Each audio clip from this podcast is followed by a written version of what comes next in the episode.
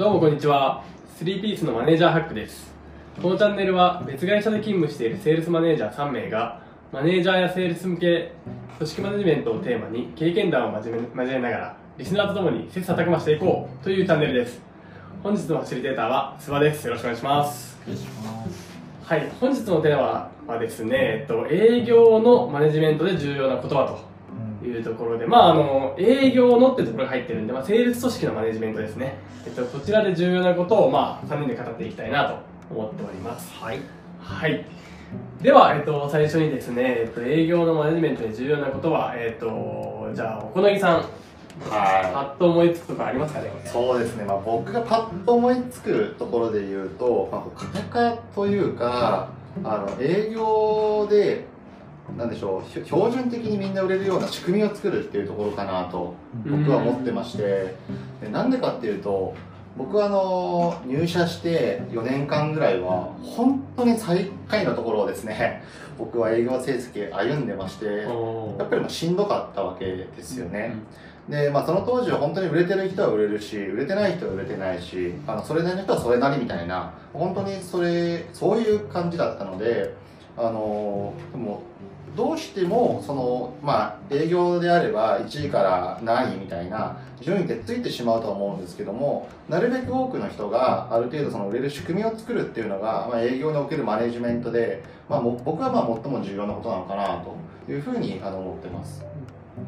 なるほど、ありがとうございます。仕組みですね、確かにこう営業、まあ、他の業務もそうかもしれませんが、結構こう人によって成果がまばらになったりとか、まあ、スキルの成長度合いが変わったりとか、非常によくマネージャーしてて思いますもんね。思いますね。なるほど、なるほど。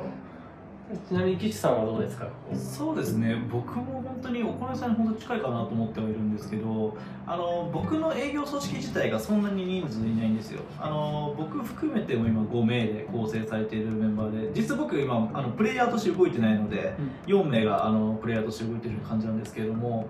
あの本当に意識してるのは効率化ですね。やっぱりあの、まあ、単純に営業の受注額とか売り上げって、まあ、いわゆるリードの件数と,、えー、と受注単価と受注率みたいな形の計算が一般的じゃないですか、うん。だからそういった時にあの1人当たり1人当たりが回せるリード数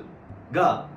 増えないと受注額って増えないんですよね結局。なので、えー、とそこの部分で受注額を増やすっていう時に考えた時にやっぱり1人当たりがかけている何かしらの時間を効率化しないと全然件数が増えないといやそれそイコールその人の評価にもつながってくるみたいなところがあるのでその人めちゃめちゃ頑張ってていろんなリードを回してるんだけれども本当に自分のキャパを超えてたいとか残業しないと受注額が上がらないって形ってダメだと思ってて、はい。どちらかというと今の時間の中でより最大化した件数を回していけるような仕組みであったりとか効率化みたいなところがすごい極めていてあのうちのチーム構成として、えっとチームあの営業する部隊とサポートメンバーっていうのがいるんですけどそのサポートメンバーと僕とがすごく営業の今の、えっと業務の課題感だったら効率化できるポイントを常にディスカッションしていて。もうあの1ヶ月に1個とかは必ずその営業が効率化できるような仕組みっていうのをひたすら考えて作ってるんですよ。えそうすることによって少人数でも営業組織としては成り立つことができてかつえっと、もう1人当たり数億円のこう売り上げが立てるような人間を作れるっていうところが作れるわけなんですねそうなるとあの人たちってすごいプロフェッショナルだしあのすごくあの人たちの数少数制のメンバーで、えっと、売り上げが立ててるんだっていうところの自信も持つではくるので、うんそういうところを今後作っていきたいなっていうところもありますしすごくそこを常に考えているところはありますね。うんなるほど、なるほど、ありがとうございます。あーまあ、お好みさんは、まあ、仕組み的なところ、まあ、どちらも一緒ですね、えっとまあ、各メンバーの業務効率アップだったりとか、まあ、こう平均ベースを上げに行くというか、ん。なんかそういったこう観点かなと思うんですけど、うん、なんか具体的にどうですかね、まあ、ちょっと共通しているところもあるんで、お好みさんにお聞きしたいんですけど、はい。こうメンバーの底上げというか、なんかそういったところで、なんかこうどういったことをやってるとか、なんかこうエピソード等あればお聞きしたいなと。はい、そうですね。例えばまあ僕が変えたところで言うと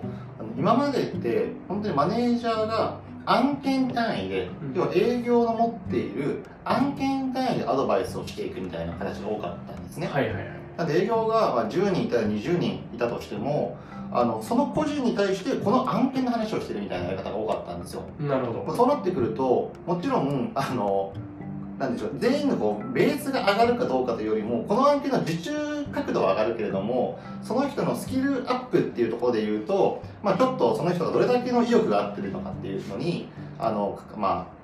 言ってしまうと。うんなんで自分がやってるのが、えーとまあ、自分のやり方、えー、と僕がまあマネージャーというかですねその役割になった時に、まあ、最も数字を上げていたのが僕だったんですね。うん。なんで僕だったらこうするよっていうことを個人に対して要は1対20とかでやってたんですけどうん。それだと時間も足らなくなるしうん。標準化もできなくなるんで僕のやり方で全てを一旦作っていいと。ううん。んでなおかつそれも僕が作ったんではなく僕のやり方をナンバー2ナンバー3に見せて話してでナンバー3ナンバー3が僕のやり方を型にして、で、えー、とそれを今メンバーに、えー、とやってもらってると。なるほどでなおかつ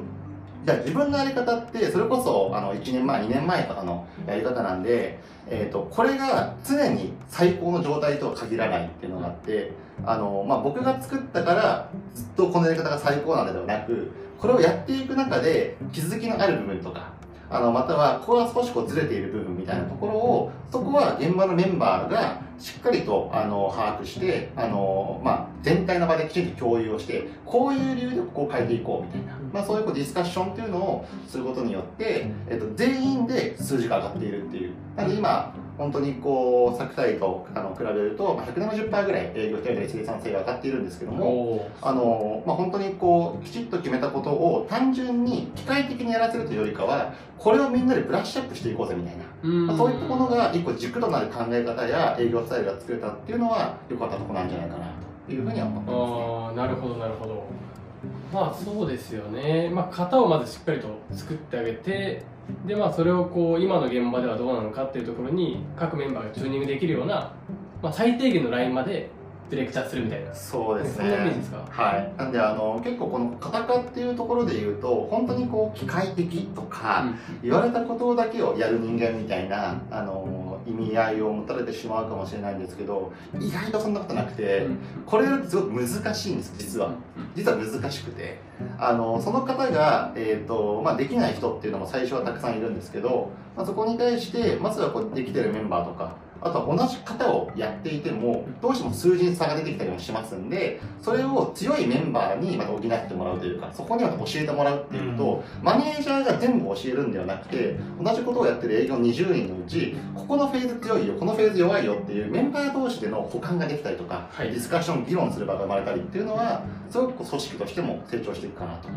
なんでこれはあの、えー、と今マツリカの執行役員やられている、えーえーと中谷さんですかね、中谷さんの資料が、まあ、僕一個好きなところがあって標準化の資料があったりするんですけどあの何も全員80点の人間に作りたいわけではなくてそれをやる中でも抜きんでたポンっていうですね、トップセールスっていうのは自分の独自のやり方っていうのをまた見つけ出すうん。のであのそういったメンバーを輩出していくために、えーこの基準となる考えっていうのを、まあ、マネージャーとして作りたかったと、まあ、そういうのが自分の思いとしてはありますね。うん。なるほどなるほどありがとうございます、うんそうですね。ちょっとこの営業のマネジメントで重要なことっていうテーマ、えっと、非常に盛り上がっておりまして。えっと、そうですね、まあ、一旦ちょっと今回はですね、えっと、ここで終了とさせていただきたいなとは思うんですけども、えっと、次回もまた同じテーマでですね、えっと、まあ、岸さんの効率化のお話だったりとか、えっと、もうちょっとお好みさんの、えっと、その標準化の話も深掘りつつ、えっと、進めていきたいなと思いますので、はい今回は一旦こちらで締めさせていただければとはい思います。はいでは、本日もお聞きいただきましてありがとうございましたあ。りがとうございました。